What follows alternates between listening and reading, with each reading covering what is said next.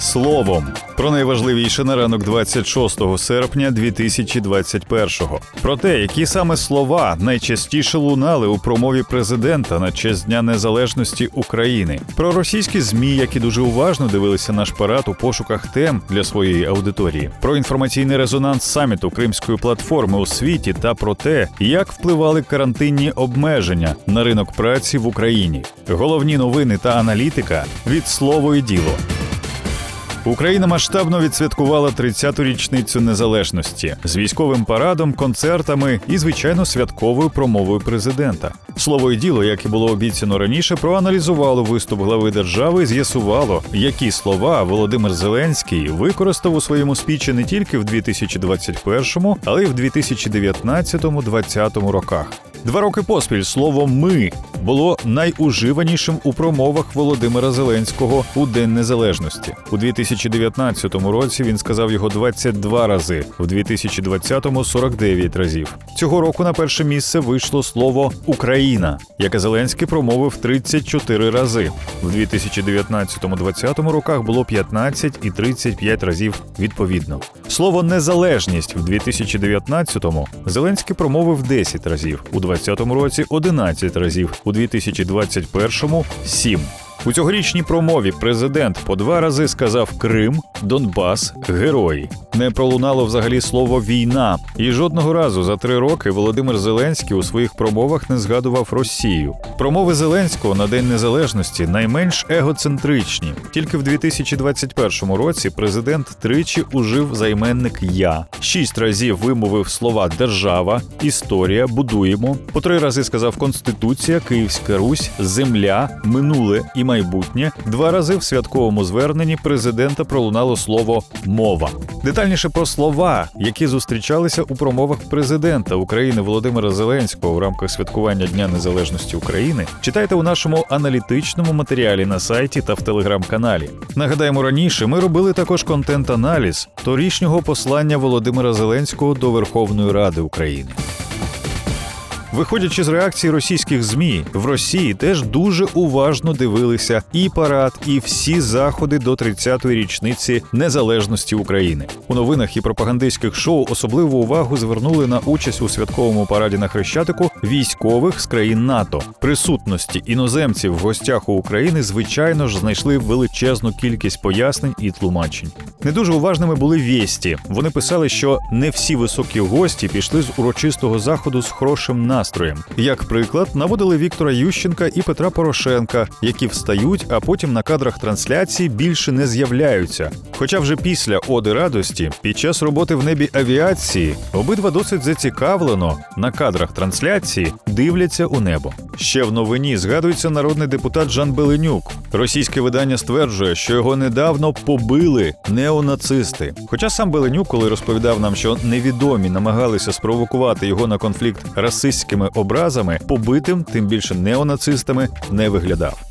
Вісті ФМ обговорювали в ефірі святкування Дня Незалежності України разом із політологами. Ті заявляли, що це все дуже дорогий і збитковий піар. Розмірковували знову ж над солдатами НАТО, які йдуть на честь Дня Незалежності України на параді. Бідкалися на те, що британські літаки над хрещатиком якось не так символізують українську незалежність. Московський комсомолець вирішив, що попереднім президентам не дали слово під час свята. А Володимир Зеленський перерахував мало досягнень країни за 30 років, не кажучи вже про тисячолітню історію. Ще російські змі розказали росіянам, що після офіційної частини свята облили зеленкою Петра Порошенка. А Володимир Зеленський розплакався під час свята. Окрему новину про це дали Ріа Новості. А Лайф навіть звернувся до фізіономіста, щоб той оцінив щирість сліз Зеленського. Експертка запевнила, що емоції були непідробними.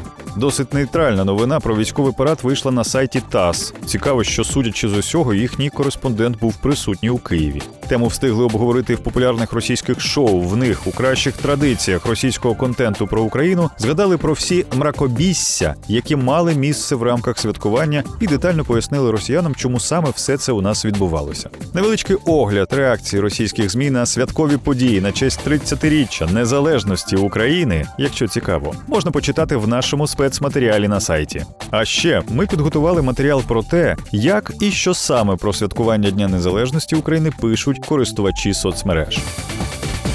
Міністр закордонних справ України Дмитро Кулеба, до речі, напередодні розповів про реакцію Росії на саміт Кримської платформи, який пройшов 23 серпня. Про це він написав у Фейсбук. Не буду звертати вашу увагу на істеричні реакції Москви та проросійських медіаресурсів. Там палає, заявив Кулеба. За його словами, після саміту вийшло понад 300 публікацій про кримську платформу в 50 країнах, і інформація про неї продовжує поширюватися. Цифри продовжують рости. Виходять аналітичні статті та цитати з інтерв'ю іноземних лідерів, які побували на саміті у Києві. Мільйони людей у світі дізналися про кримську платформу, зазначив міністр. Нагадаємо, 23 серпня всі учасники першого саміту Кримської платформи ухвалили декларацію, яка фіксує невизнання анексії півострова Росією. Представниця МЗС Російської Федерації заявила, що Росія розглядає участь окремих країн і міжнародних організацій у Кримській платформі як посягання на свою територіальну цілісність.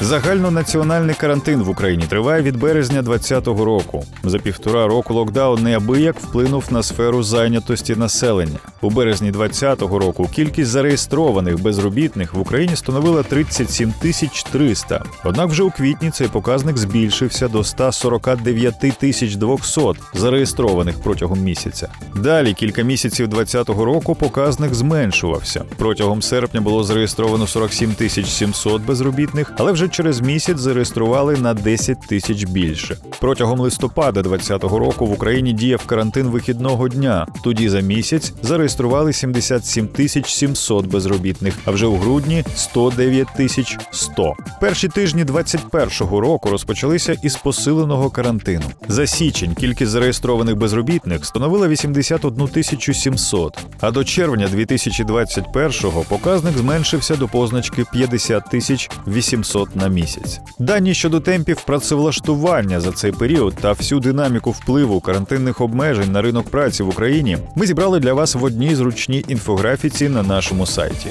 Більше цифр, більше фактів, матеріалів і аналітики знаходьте на слово діло.ua.